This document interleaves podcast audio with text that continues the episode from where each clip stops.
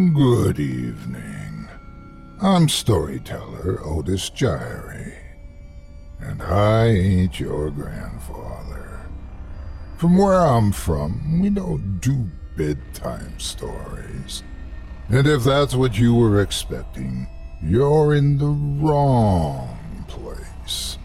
If it's terrifying tales you're after, well then, I've got just the thing. Get comfortable, settle in, turn off the lights, if you dare. Your night is about to get a whole lot darker. Who needs sleep anyway?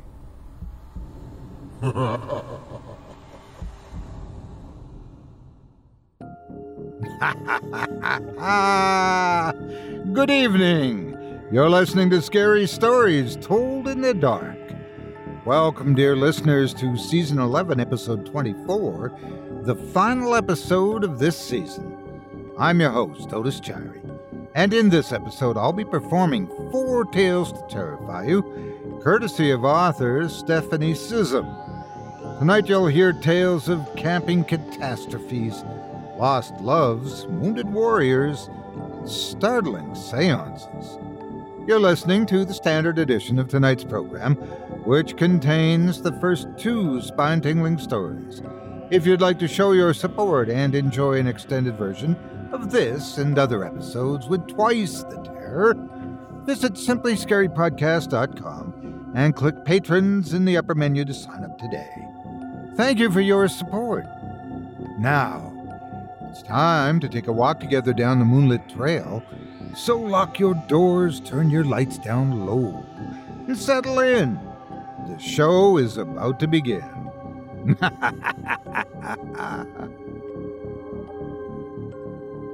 you can live out your MasterChef dreams when you find a professional on Angie to tackle your dream kitchen remodel. Connect with skilled professionals to get all your home projects done well. Inside to outside, repairs to renovations. Get started on the Angie app or visit Angie.com today. You can do this when you Angie that. The Angie's list you know and trust is now Angie, and we're so much more than just a list. We still connect you with top local pros and show you ratings and reviews, but now we also let you compare upfront prices on hundreds of projects and book a service instantly. We can even handle the rest of your project from start to finish.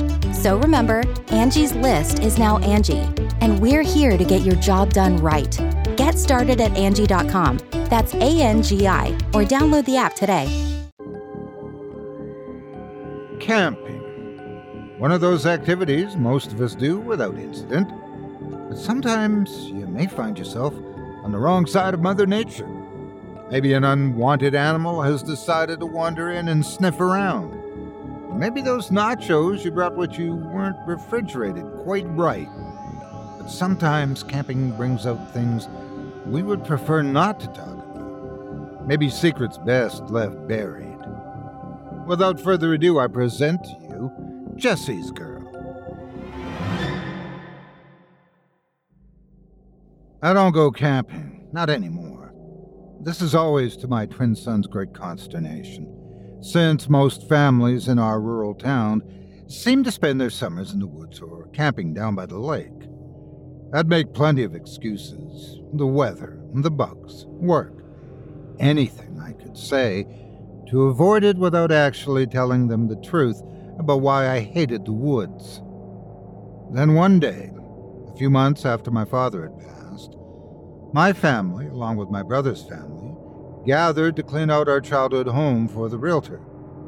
We'd lost Mom the summer before, so it was bittersweet, packing away all those memories of our loving, happy childhood. We somehow separated by sex, the girls making another run to drop off some things at the Goodwill, grab a pizza, and us guys tackling the last remaining space to be cleared the attic. My son, Max, found the box of rolled up sleeping bags and the yellowed envelope of photos wedged between them. Hey, he said, with a slight hint of accusation in his tone. Is that you? It was, indeed. Fifteen year old me beaming at the camera as Rhett and I helped our Uncle Thomas pitch his tent. The timestamp on the bottom of the photo read October 30th, 1992. I shivered as I looked at it. It seemed inconceivable that Dad had ever developed these photos. What had happened that very afternoon had haunted him more than any of us, and I thought about it nearly every single day. Jesus, is that? I shot Rhett a warning look. This was not something I wanted to discuss in front of my boys. He dropped it, only to resume the conversation that night as we sat alone on his back porch drinking beer and watching our kids play in the tent they'd made us erect in the backyard. Did it really happen like I remember? He asked. It feels hazy like a dream. A nightmare, I corrected. He'd only been ten that fall, was glad he didn't remember it as vividly as I did. Tell me what you remember, he insisted. Tell me everything. Maybe I needed to talk about it too, because between bottles of Budweiser, that's exactly what I did. My brother Rhett and I tumbled out of the van the instant my dad shut off the engine, and my uncle staggered out after us. Ah! He gave such a loud, exaggerated groan as he stretched that it made me laugh. He winked and ruffled my hair. Been a long time, Uncle Thomas said, beaming as he surveyed the sparkling lake. This place was our teenage stomping ground. Your dad and I grew up three miles from here and spent most of our time fooling around this lake. Fishing, camping, swimming, whatever. Dad nodded. He'd been unusually quiet this whole trip, distracted. At first, I wondered if he and Mom were having one of their rare arguments.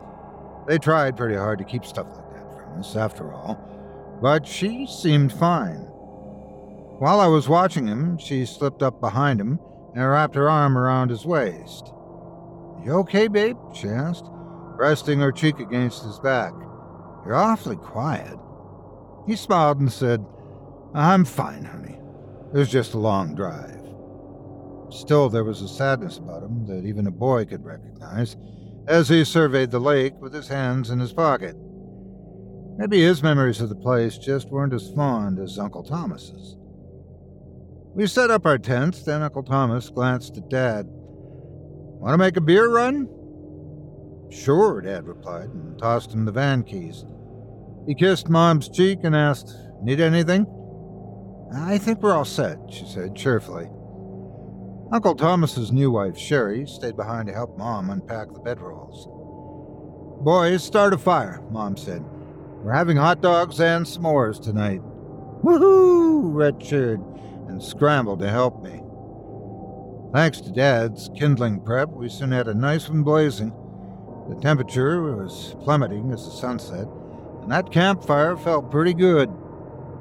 None of us knew what to do when the girl staggered into the camp. My mother froze, clutching a bottle of mustard. Sherry screamed, and I just stood there. My little brother spoke first. Are you okay? She jumped as Rhett timidly approached her, like she hadn't even noticed we were there. Beneath the blood, grime, and matted blonde hair, she was lovely. Maybe the prettiest girl ever. She looked to be about 17 or 18 and dressed weirdly. White bell bottoms and a hot pink torn shirt tied at the midriff. One hoop earring and sandal were missing. The girl shuddered. She's in shock. Mom grabbed a blanket, wrapped it around the girl's shoulders, and guided her to a chair by the fireside. My husband will be back in a moment, then we'll get help. Honey, what happened to you? The girl said nothing. Her teeth chattered so hard I feared they'd crack.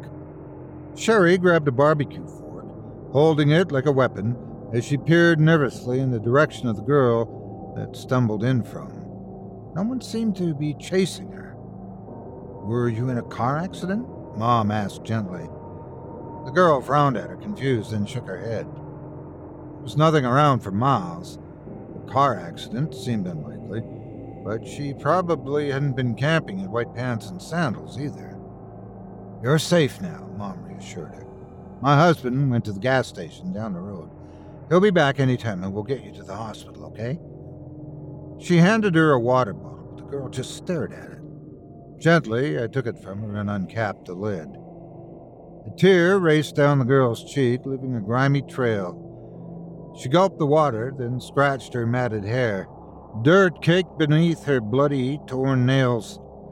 Her pinky finger jutted sideways at an impossible angle. A large beetle scurried from her hair down her arm. She barely flinched. The ring on her finger caught my eye. It was a man's class ring, several sizes too large. The underside wrapped in discolored yarn. The year read 1973. She coughed and spat a mixture of blood, phlegm, and broken teeth on the ground. I looked at Mom, but she was staring helplessly at the girl. Seeing my unflappable mother look so unnerved scared me worse than that poor girl did. The girl sobbed, her shoulders shaking so hard that the blanket fell to the ground. Hesitantly, I reached to wrap it back around her.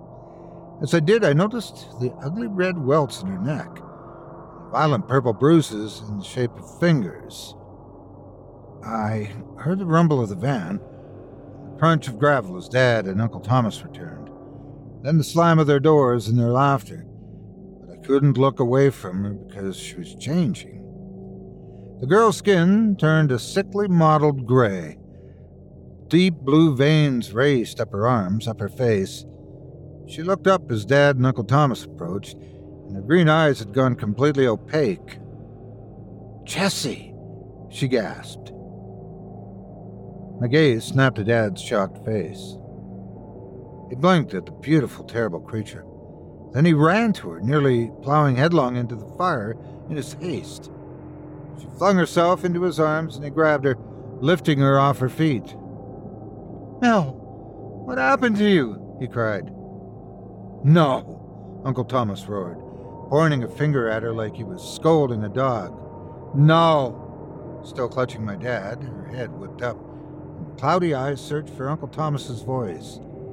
She snarled at him over Dad's shoulder and screamed in a deep, inhuman voice, You! Look! What you did to me! The effort made her cough violently, and she brought up the back of her hand to cover her mouth came away slick with blood. Blood smeared her nose and chin. To my horror, a fat, shiny black worm slithered from her nostril and plopped onto Dad's shoulder. She gagged, expelling a couple of beetles from her lips. Then she retched, and a thick black stream of them poured from her throat. Like a sandcastle, she crumbled in my father's arms. No more girl, no more human, just a churning pile of slick black bugs. They regrouped, and like some sort of horrible tidal wave, they tumbled over each other as they rushed toward my uncle, who backed against Dad's van, screaming. They covered him.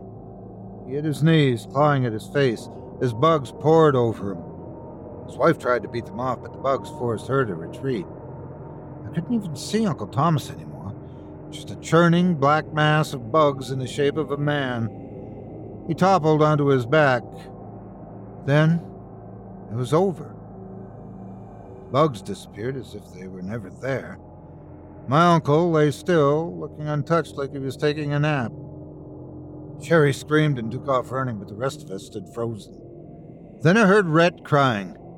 Maybe he'd been crying all along, could just now hear him over the roar of my pulse in my ears.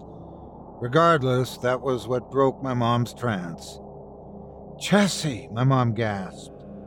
We have to leave, please. But my father just stood there, staring at his brother's body. My mother motioned for Rhett and me. Suddenly, there was nothing I wanted more than her arms around me. I ran toward her and went sprawling. That's the only way I would have found it chunk of gold protruding from the ground. I brushed the dirt away, but I knew what it was. Grundy County High School, 1973 on one side, my father's name on the other, a thick wad of yarn on the inside. I held it up, and his face crumbled. No, he moaned. Melody! He lunged toward the van, nearly tripping over my uncle's body, and grabbed a collapsible snow shovel from the back. Jesse, no, my mom pleaded, but he ignored her as he stabbed the shovel into the dirt where I'd found the ring and started digging. My mother loaded us into the van and sped away. About a mile up the road, she finally got a cell signal and called 911. We sat there, parked on the side of the road, my mother's face pulled tight with fear and indecision. When the first police cruiser appeared, she hopped out and flagged it down. I don't know what she said, but when one of the cops got in the driver's seat, Rhett and I bailed out the side. The cop ordered us back in, but my mother waved him off. The three of us climbed into the squad car and clutched each other's hands as an officer drove us back to the campsite. My father was still digging. The shovel handle had broken, so he was on his knees digging with a scoop. He refused to stop until another officer arrived and took over. Then Dad, Mom, and the first policeman stood in front of the cruiser, talking and gesturing in muffled voices. Hey, I got something here, the digger cried. And I caught a glimpse of faded pink material in a shallow hole before Mom moved in front of the window to block my view. The newspaper headline read Remains found, believed to be a local girl missing since 1973. When I'd gotten older, I researched the case online. There was very little information to be found, but that was hardly surprising.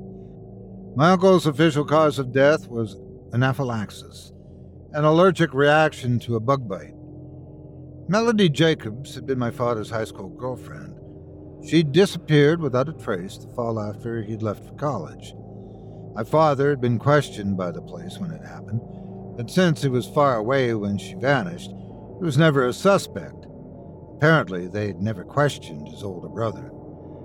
Dad had taken a lie detector test after her body was found, denying any involvement was promptly cleared again as a suspect.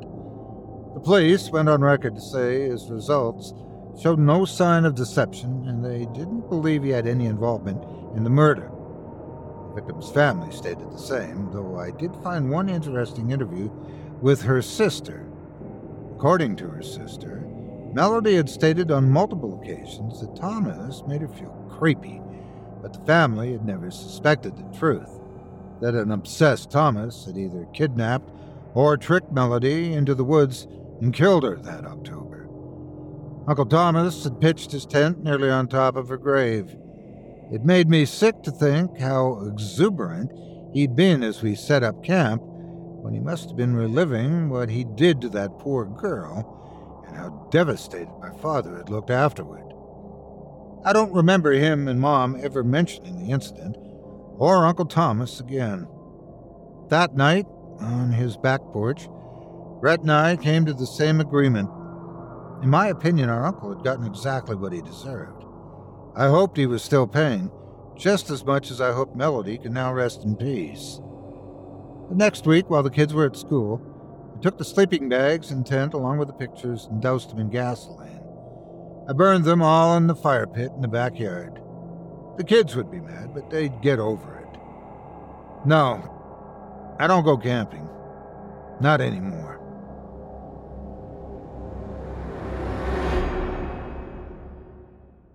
The mm-hmm. Angie's list you know and trust is now Angie, and we're so much more than just a list. We still connect you with top local pros and show you ratings and reviews, but now we also let you compare upfront prices on hundreds of projects and book a service instantly. We can even handle the rest of your project from start to finish. So remember, Angie's list is now Angie, and we're here to get your job done right. Get started at Angie.com. That's A N G I, or download the app today. Angie's list is now Angie, and we've heard a lot of theories about why. I thought it was an eco move. Fewer words, less paper. No, it was so you could say it faster. No, it's to be more iconic. Must be a tech thing. But those aren't quite right. It's because now you can compare upfront prices, book a service instantly, and even get your project handled from start to finish. Sounds easy. It is, and it makes us so much more than just a list. Get started at Angie.com. That's A N G I, or download the app today. I hope you enjoyed Jesse's Girl by Stephanie Scissom, as performed by yours truly. If you enjoyed that tale and would love to read more from tonight's very talented feature author, you can help support her by visiting simplyscarypodcast.com slash scissom. That's simplyscarypodcast.com slash S-C-I-S-S-O-M.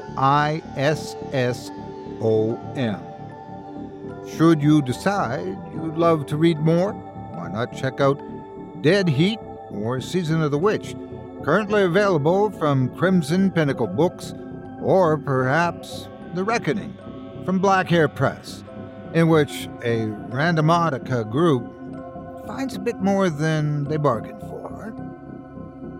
If you do decide to stop by the profile, please leave her a kind word and let her know that you heard about her here on this show and that Otis sent you. It would mean a lot to me. Thanks again for your support of this program and of tonight's featured author. Undying Love Revenge from Beyond the Grave. Turning into bugs in order to exact said revenge? I mean, where can I find a woman like that? But what if the one you love doesn't disappear under mysterious circumstances? What if there were no secrets, but you still find yourself haunted by their presence, wondering if there was something you could have done better? Well, one poor soul, working the night shift at a hospital, is going to find out that a presence in his life is more, well, present than he might like to believe. Without further ado, I present to you Let Me Go. I can't sleep, she whispered as she crawled into bed and spooned against my back. Oh, Jesus, you're cold, I murmured. She snuggled closer, throwing her leg over mine. I lay there for a few beats caught between my alcohol induced sleep and wakefulness, until I realized whatever this cold thing pressed against my back was, it was not Danae. She'd been in the grave three months now. My eyes flew wide open, but I couldn't move. Adrenaline surged through me, but I lay paralyzed except for my eyes and my thundering heart. The icy thing holding me never moved.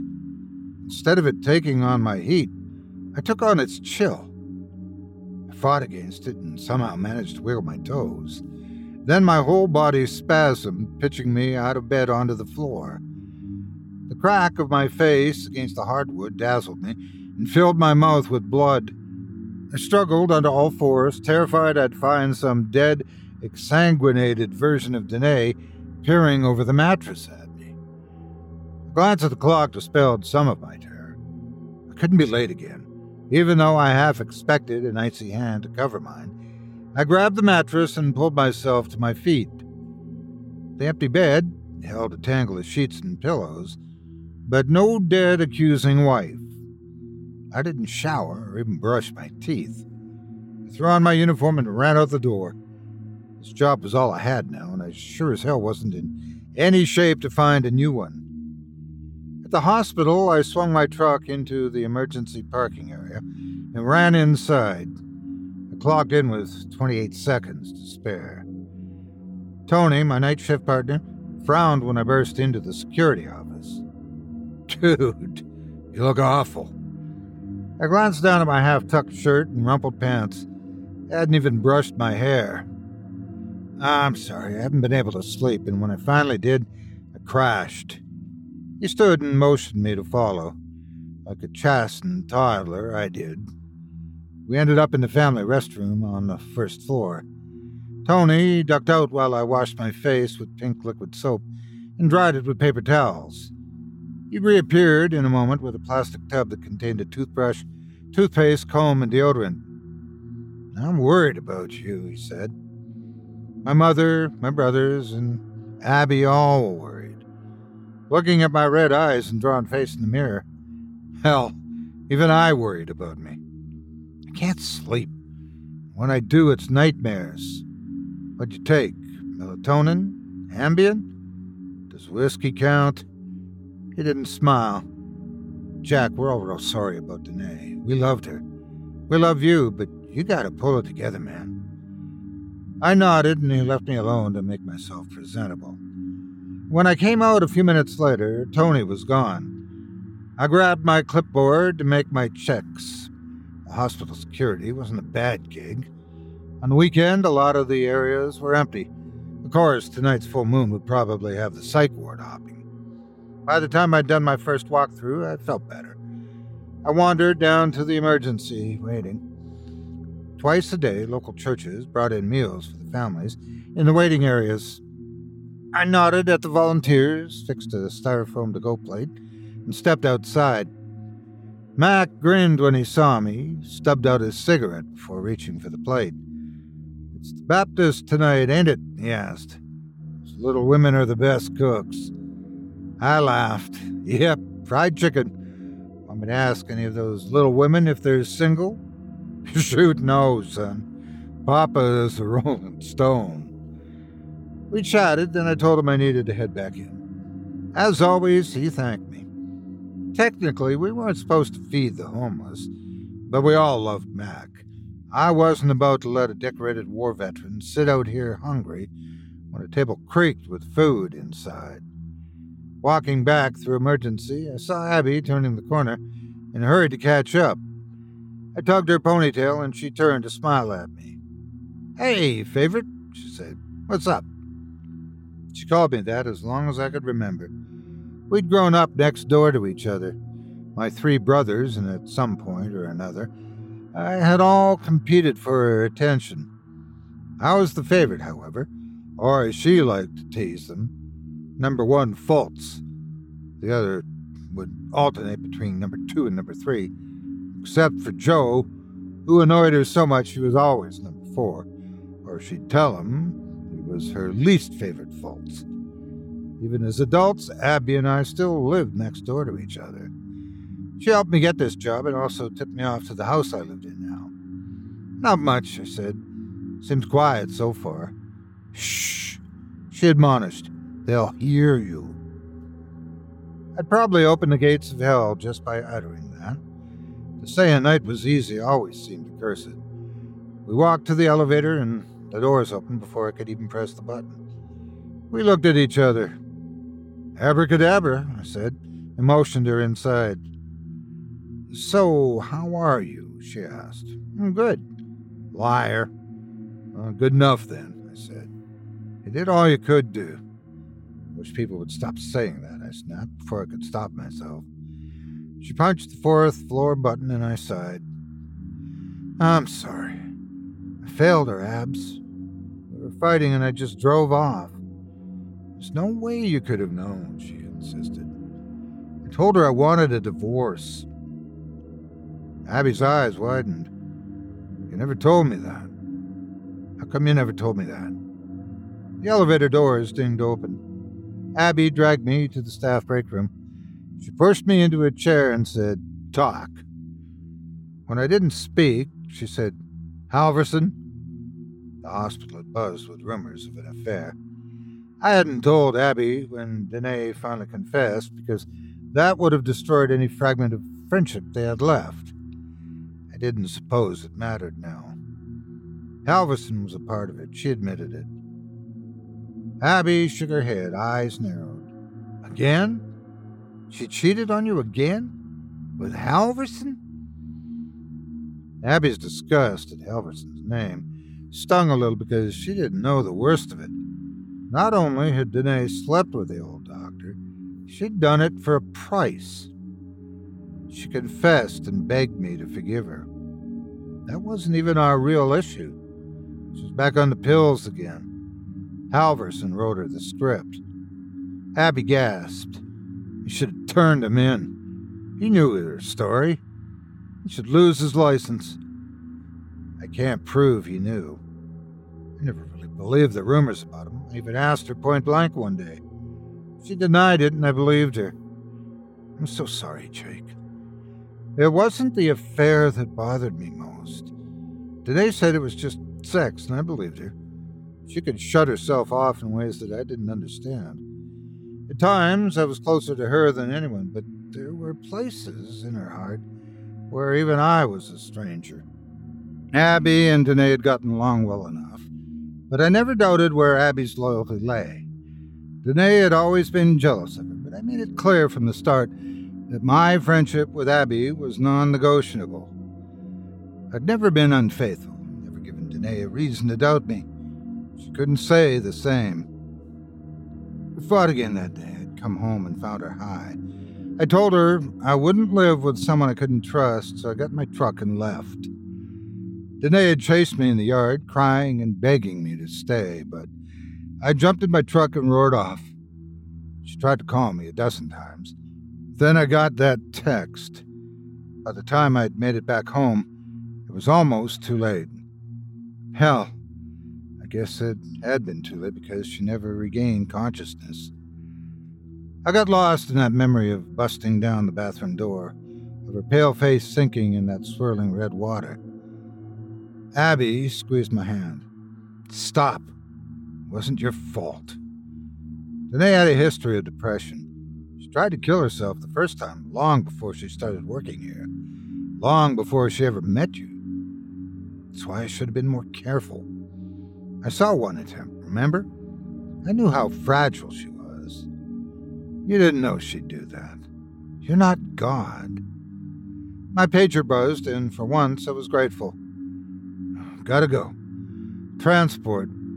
Okay, she said. Let's swing around back later. Love you, favorite. Love you too, Abs. The worst part of my job was definitely the transports. Carla, the nursing supervisor, waited for me in the ER. Hey, good looking, she said. Ready to take a ride? I liked Carla. She was good at her job and strong as an ox. If I had to do a transport with anyone, I'd just as soon it'd be her. But I grimaced when she led me to exam room number three, the room they'd wheeled Danae to when we first arrived. Thankfully, a sheet already covered the body. Is it a child? I asked. Nah, she's in her twenties. Tiny thing. We transferred the body from the bed to the gurney, then took the staff elevator to the basement. Carla and I even made small talk, then she left. Her job complete. I pulled up the computer screen, opened the morgue book, and moved the sheet to look at the dead girl's toe tag. The tattoo on the foot stopped me cold. A daisy. Danae had one in the same spot, gotten on our first date. I'd taken her to a little hole in the wall bar to see my favorite band, Goodbye June. She'd fallen in love with their song, Daisy, and I'd fallen in love with her.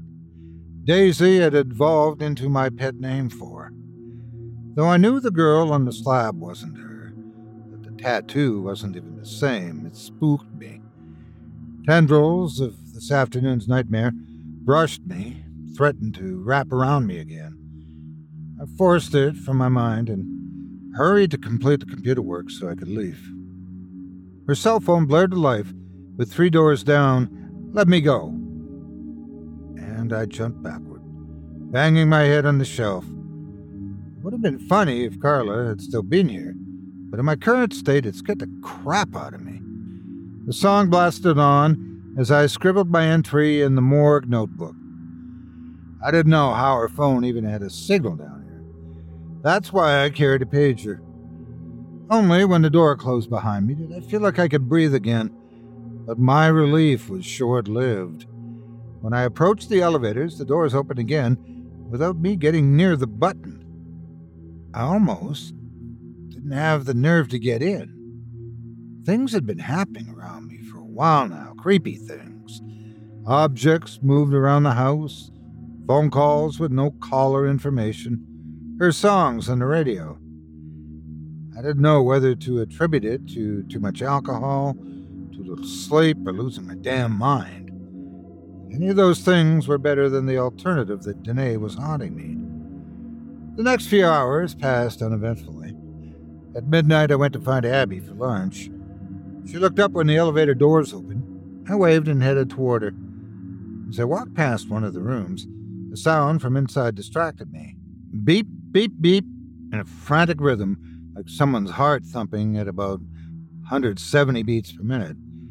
It sounded so odd that I stopped to listen. It slowed until it was more like beep, beep, beep, then stopped altogether. Hey! I yelled, someone's coding! Abby gave me a confused look but didn't move. Hurry! I shouted and threw open the door. An old man sitting up in his hospital bed glowered at me, then turned his attention back to the price is right.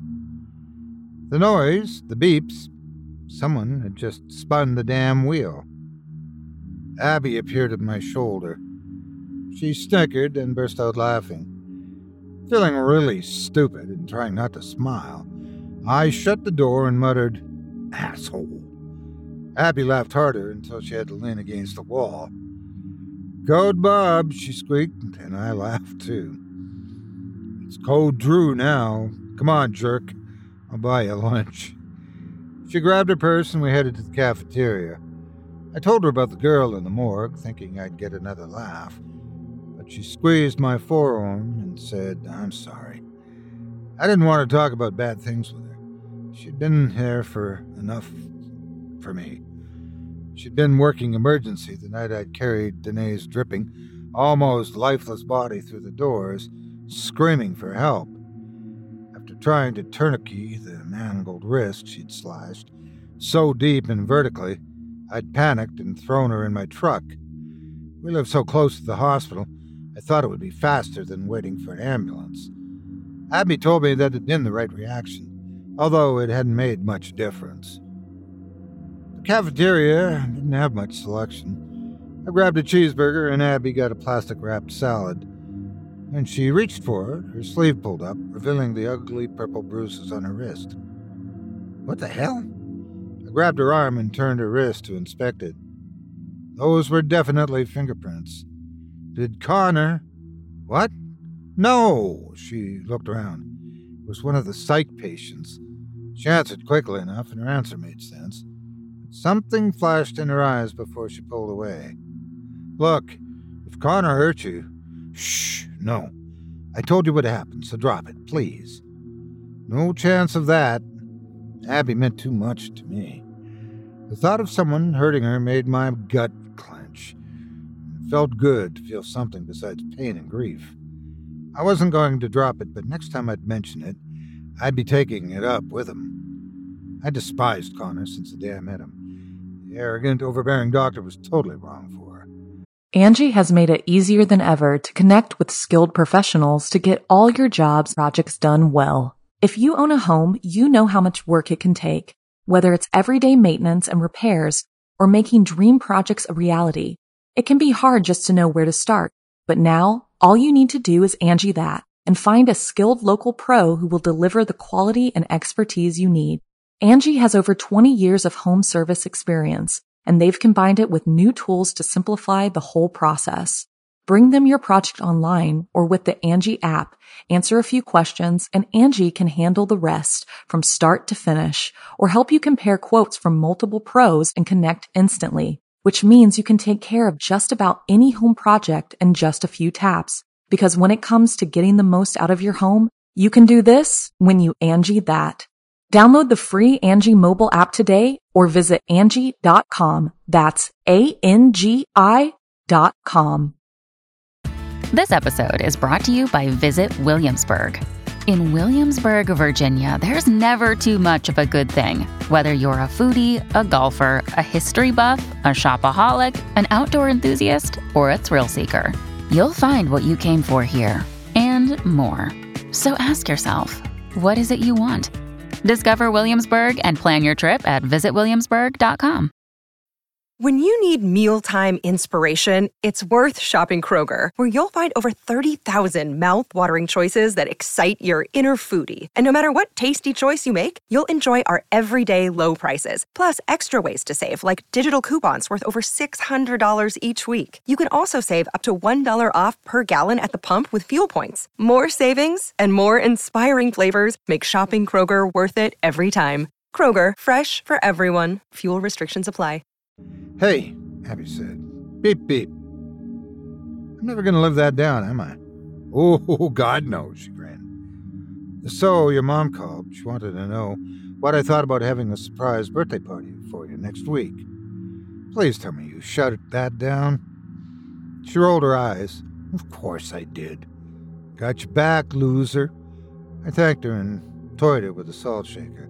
My mom calls you more than she calls me. I don't think she's ever given up on the idea of us together. Uh, excuse me? You should be so lucky. There's a problem with my eyes, I said. I can't get them off you.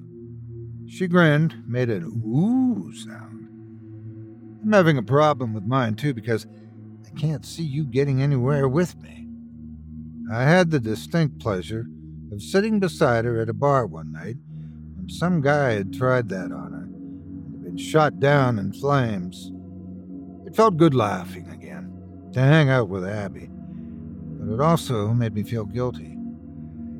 How could I laugh about anything when my wife was dead? After lunch, I went to check the waiting room monitors. Everything seemed calm. I scanned all ten areas.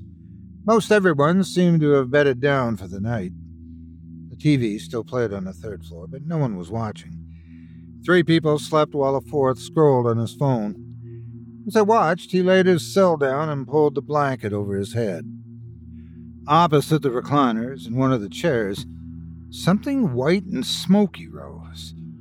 For a moment, I panicked, thinking fire, but it didn't look like fire. It looked like someone standing. I gaped at the screen, and the thing seemed to take on a shape. It almost had a face, which had turned toward the guy with the cell. The TV winked off, pitching the room in darkness. The televisions here were old, no remotes, no timers. To shut it off, a person had to physically touch it. The guy's cell phone lit up. He held it over his head like a flashlight and scanned the room. Then he lay back down. At that moment, Tony walked in. Dude, I said, watch this. I replayed the video for him. He frowned, then watched it again. That's just distortion in the tape. And the TV? He shrugged. Maybe the power blinked. Tony was one of the most practical people I'd ever known. He'd logic the hell out of this until he had a reasonable explanation. But he wasn't the one I really wanted to show this to. I wanted to show Abby. I'm going to walk around, I said, and he grabbed my arm. I have something for pulled a small square of paper from his pocket. Ambien. I thought you might want to try a couple, of, them. if it helps, get someone to write you some. Thanks. I got in the elevator and went to the third floor to check on that waiting room. The people inside slept and the TV remained off. I moved over to the chair, half expecting something white and spectral to rise from it. Nothing did, but the chair was not empty. A single daisy lay on the seat. Unnerved, I took the elevator to Abby's floor. On my way to the nurse's desk, someone called me from one of the rooms. I peeked inside, and the elderly woman on the bed motioned me closer. Uh, ma'am, can I help you with something? Uh, I'm cold, she said. Can you give me an extra blanket? I got one out of the closet and covered her. Thank you, dear. What about her? Who? I asked, looking at the unoccupied bed on the other side. She pointed behind me at the empty corner. The girl in the pink gown says she's cold, too. I didn't say anything. Turning on my heel, I ran from the room. I forgot about Abby, forgot everything, except how it felt to drag a beautiful pale girl from a tub filled with hot water and blood, and how it had stained her white gown pink. Somehow, I made it through the rest of the shift.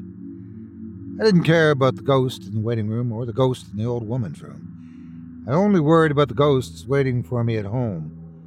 That's one reason I stopped by the gas station near home and picked up some beer. My house didn't feel like a ghost lived there. I didn't feel like anyone did, myself included. I still didn't have a door on the bathroom, since I'd hauled the splintered one to the dump. I took the Ambien, drained three beers, and climbed in the shower. All I saw was her face, the pink steaming water, her gored wrist, and the one that wasn't because she'd done such a great job in the first one, she hadn't been able to finish the other. I didn't need to be thinking of this before bed. I thought about staying up, There'd Been too much of that lately. Yawning, I cut off the shower and grabbed a towel. After drying my face, I glanced at the mirror. The words, Let me go, stood out on the mirror, scrawled on steamed glass. It hit me like a punch. I didn't know how long it had been there, or if it was even real. I wandered to the kitchen in my boxers and peered out the window at Abby's house. Connor's Mustang sat in her drive. Glancing at my bedroom door, I couldn't go in there. Instead, I sat on the couch, finished the six pack, and passed out. I woke in my own bed after more dreams of my dead wife snuggling next to me, trying to escape the chill of her grave. Thankfully, the bedroom light was on. The clock on the nightstand said 9:43. Panic froze me before I realized this was Monday, my day off. When I threw back the blanket, my heart stalled. Mud stained the bottom of my sheets and my feet. Grimy footprints covered my bedroom floor. My heart thumped painfully when I realized there were two sets mine leading into the room, a smaller set going in both directions. I didn't want to follow them because of what they might lead to, but I couldn't stand not knowing. I tracked them through the living room into the kitchen. Food wrappers littered the counter. A half empty peach of Nehi sat on the marbled surface. Danae's favorite drink. I hated those things, but after she died, I hadn't been able to throw them out. The footsteps led out the door. I hesitated, my hand on the knob, childishly afraid to step outside into the darkness. I glanced out the window at Abby's house. Connor's Mustang still sat in the drive, parked next to her Camaro. But as I turned away, something caught my eye. A cigarette glowing in the darkness. I'd never known Abby to smoke. My curiosity superseded my fear of the dark, so I walked outside. She jumped when I rapped on her window, then looked back at the house. She'd been crying, though she tried to hide her swollen eyes as she rolled the window down. All the crazy thoughts in my head dissipated like the smoke from her cigarette, replaced by concern. Abby, what's wrong? She began to cry. I jerked open the door and took her in my arms. She clung to me for a moment, then we heard Connor yell from inside. Go, she said. I'll be over in a little bit. Got to end this my own way. You're breaking up with him? Abigail! Connor yelled. I hated how he called her that. Abigail. Like Abby wasn't good enough for him. Abby was too good for all of us. She shut the car door, dropped her cigarette in the drive, and ground it with her heel. Then she did something that stunned me. She grabbed me and kissed me. When she broke away, I stood there paralyzed. She walked toward her house and shot me a tremulous smile over her shoulder. I've wanted to do that my entire life. I didn't know what to do, so I walked back to my house to wait. The sight of Danae's flower bed stopped me in my tracks. All of the daisies had been dug up. Daisies and clumps of mud covered my lawn. Had I done that? Periodically, I glanced at Abby's house as I cleaned up the mess, and then I showered. I didn't know what to think. Abby and I had never been like that. Not that I hadn't thought about it over the years. I mean, who wouldn't? Even though it felt like a betrayal, that kiss had felt right. Let me go. Danae's voice startled me, clear as a bell, in that empty living room. I turned, half expecting to see her behind me. I grabbed our wedding photo off the wall and slammed it on the floor. Glass flew everywhere. You let me go, I shouted. You left me, Danae. My soul rang. I grabbed it up, expecting Abby, but it was the hospital. Lanny, one of the night shift nurses, said, I hate to bother you on your night off, but it's Mac. He's had a stroke and he's asking for you. I didn't know what to do about Abby, so I sent her a text. Max is in intensive care, headed to the hospital. At the hospital, Lanny met me at the desk. Glad you made it. I don't think he has long. Where is he? Of course. Exam room number three. Mac's eyes were closed when I stepped around the curtain, but then he opened them and beckoned me. Danae? He rasped. He said something else, but I couldn't hear, so I leaned down. Contract. Then he died. The word mystified me. What contract? Goodbye, Mac, I said, and walked outside. Couldn't understand what was happening. I didn't know what Danae wanted from me, I sure as hell didn't know about any contract. I caught the elevator and found myself outside the old lady's door, the one who'd mentioned the girl in the pink gown. If she'd talked to Danae once, maybe she could talk to her again. I knocked. Come in, she called. Ma'am, I don't know if you remember me. You brought me the blanket, she said. I'm not senile yet. I gave her a polite laugh, but my smile faded when she added, The girl in the pink gown talks about you. She says your name's Jake. Did she say anything else? The old woman took my hand. She said you have to let her go. She can't move on until you do. What does that mean? She says there's a contract she can't break. I shook my head. Don't know anything about a contract. I don't know what she means. I'm sorry, I, I don't know. I thanked her and left. Halfway to the parking lot, my cell phone rang. I fished it out of my pocket and froze when I saw the incoming caller ID. Danae calling. Her cell phone lay in a kitchen drawer, disconnected and dead for weeks now. I answered. Crackle of static filled my ear, but the pounding of my pulse nearly drowned it out. A voice broke through, gritty and shrieking, but undeniably Danae. Hurry! she screamed. Abby! I jumped in my truck and tore out of the parking lot. Connor's car still sat in the driveway, but I didn't care. I took her front steps two at a time, then banged on her door. Something crashed.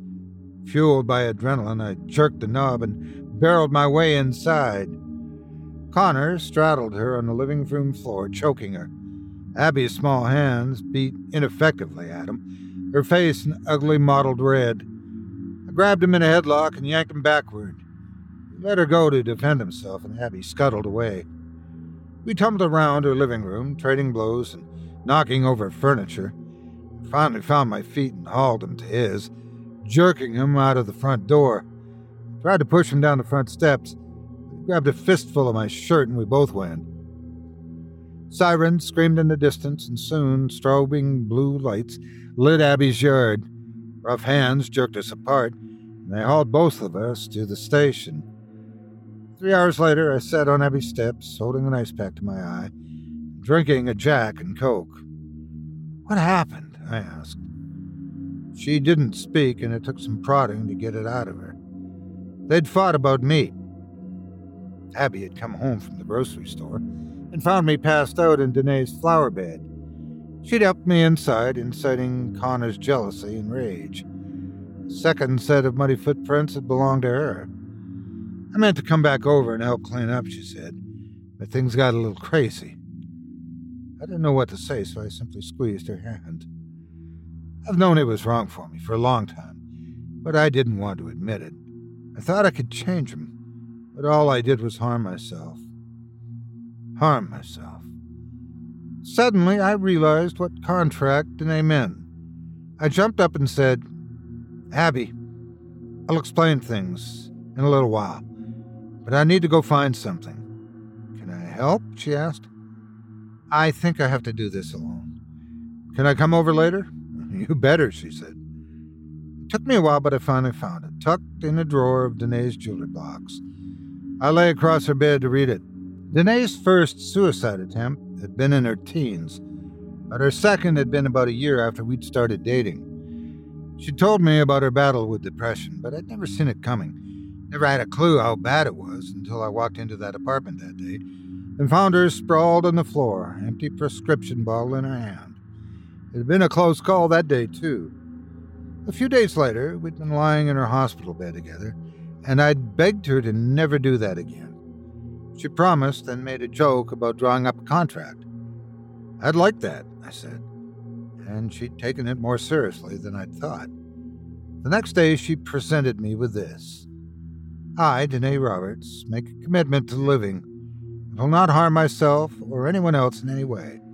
I will not attempt suicide or any other self injury.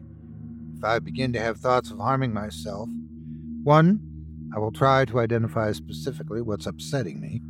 Two, I'll review alternatives to self harm, such as thinking about my friends, family, and my hot, supportive boyfriend, Jake. Three, I'll seek out a responsible, caring, and supportive person if thoughts of self harm continue. Four, if at this time I do not feel I can control my behavior, I'll contact 911 or the nearest emergency room. She'd signed it with a flourish, then made me witness and date it. I'm sorry. You couldn't keep this promise, I said, but you're no longer bound by it. I hope you find peace, Daisy. I burned the contract over the bathroom sink and washed the ashes down the drain.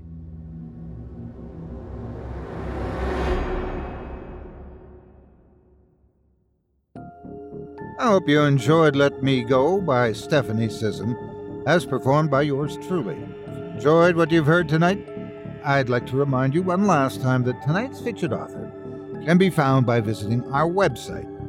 Just visit simplyscarypodcast.com slash scissom. That's simplyscarypodcast.com slash S-C-I-S-S-O-M. Find a short read in The Reckoning, where a scavenger hunt goes off the rails. Dead Heat, a collection of summer horror tales that just might warm you up this fall before chilling you to the bone. Or another collection of short and scary in Season of the Witch. All the better to give your dreams the edge you need. Thanks again for your support of this program and of tonight's featured author. As a reminder, if you decide to give tonight's talented author's stories a read, please consider leaving them a quality review and a kind word, or a thoughtful public comment and an upvote. And be sure to let them know you heard about them on this program and that Otis Jiry sent you. It means more to me than you can imagine, and I'm sure that would be much appreciated as well. Thanks again for your support of this show and of tonight's featured author. Now, before we go, I'd also like to take a moment to thank you personally for joining me for this episode of Scary Stories Told in the Dark. If you enjoyed what you've heard on today's program, please take a moment to stop by our iTunes page or wherever else you listen to your favorite podcasts and leave us a five star review and a kind word. It makes a huge difference and would mean a lot to us. If you'd like to hear a premium, extended edition of tonight's and all of our other episodes featuring Twice the Terror, visit simplyscarypodcast.com today and click the patrons link in the menu at the top of the screen. You'll find yourself at chillingtalesfordarknights.com, where you can purchase season passes for this podcast and our other quality storytelling programs. Or become a patron for as little as five bucks a month and get access to our entire audio archive dating back to 2012, all of it ad free. If you happen to use Facebook, Twitter, Instagram, or YouTube, follow and subscribe to Chilling Tales for Dark Nights there, where you'll get all of our latest updates and new releases and have the chance to interact with us each and every week. You can subscribe to me on YouTube as well at the Otis Jiry channel, where you'll find releases of my series, Horror Storytime, dating back to 2014. And you can find me on Facebook, Twitter, and Instagram too. Just search for Otis Jiry. Until next week, stay spooky, get some sleep, if you can.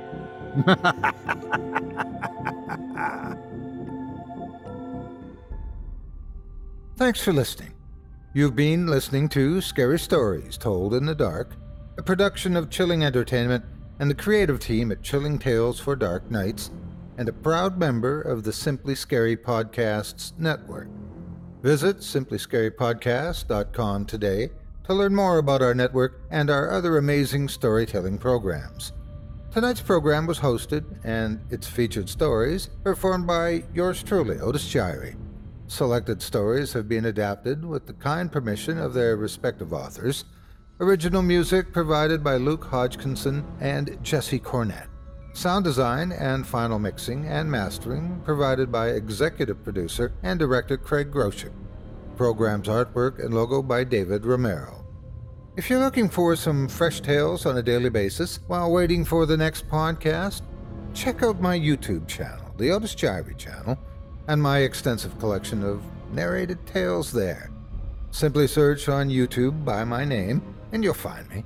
And don't forget to subscribe and press the bell notification icon to get my latest releases. Got a scary tale of your own that you'd like performed? I take submissions. Email it to me today at otis at simplyscarypodcast.com to have your terrifying tome considered for production in a future episode of this show. That's O T I S at simplyscarypodcast.com. If you've enjoyed what you heard on tonight's program and are joining us on your favorite podcast app, subscribe to us to be sure you never miss an episode and leave a five star review and a comment. Your feedback means a lot to me.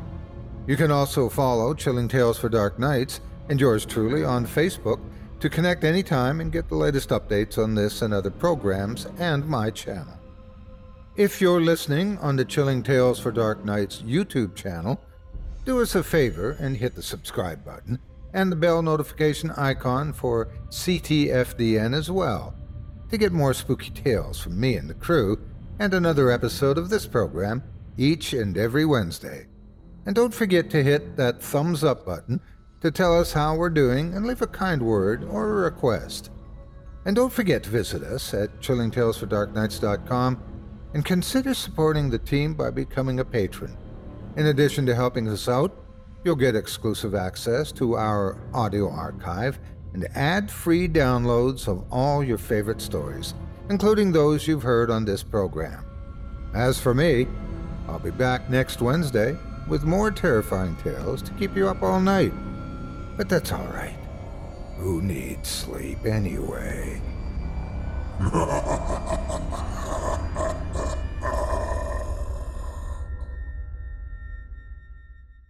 Angi has made it easier than ever to connect with skilled professionals to get all your jobs projects done well. If you own a home, you know how much work it can take, whether it's everyday maintenance and repairs or making dream projects a reality. It can be hard just to know where to start, but now all you need to do is Angi that and find a skilled local pro who will deliver the quality and expertise you need.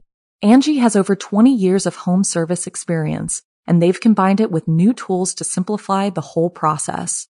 Bring them your project online or with the Angi app, answer a few questions and Angi can handle the rest from start to finish or help you compare quotes from multiple pros and connect instantly, which means you can take care of just about any home project in just a few taps. Because when it comes to getting the most out of your home, you can do this when you Angi that.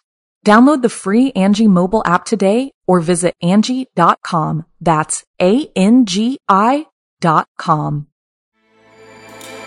With everything you have on your plate, earning your degree online seems impossible. But at Grand Canyon University, we specialize in helping you fit a master's degree in education into your busy day.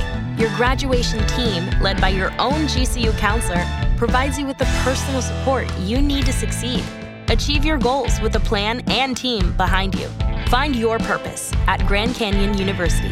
Visit gcu.edu.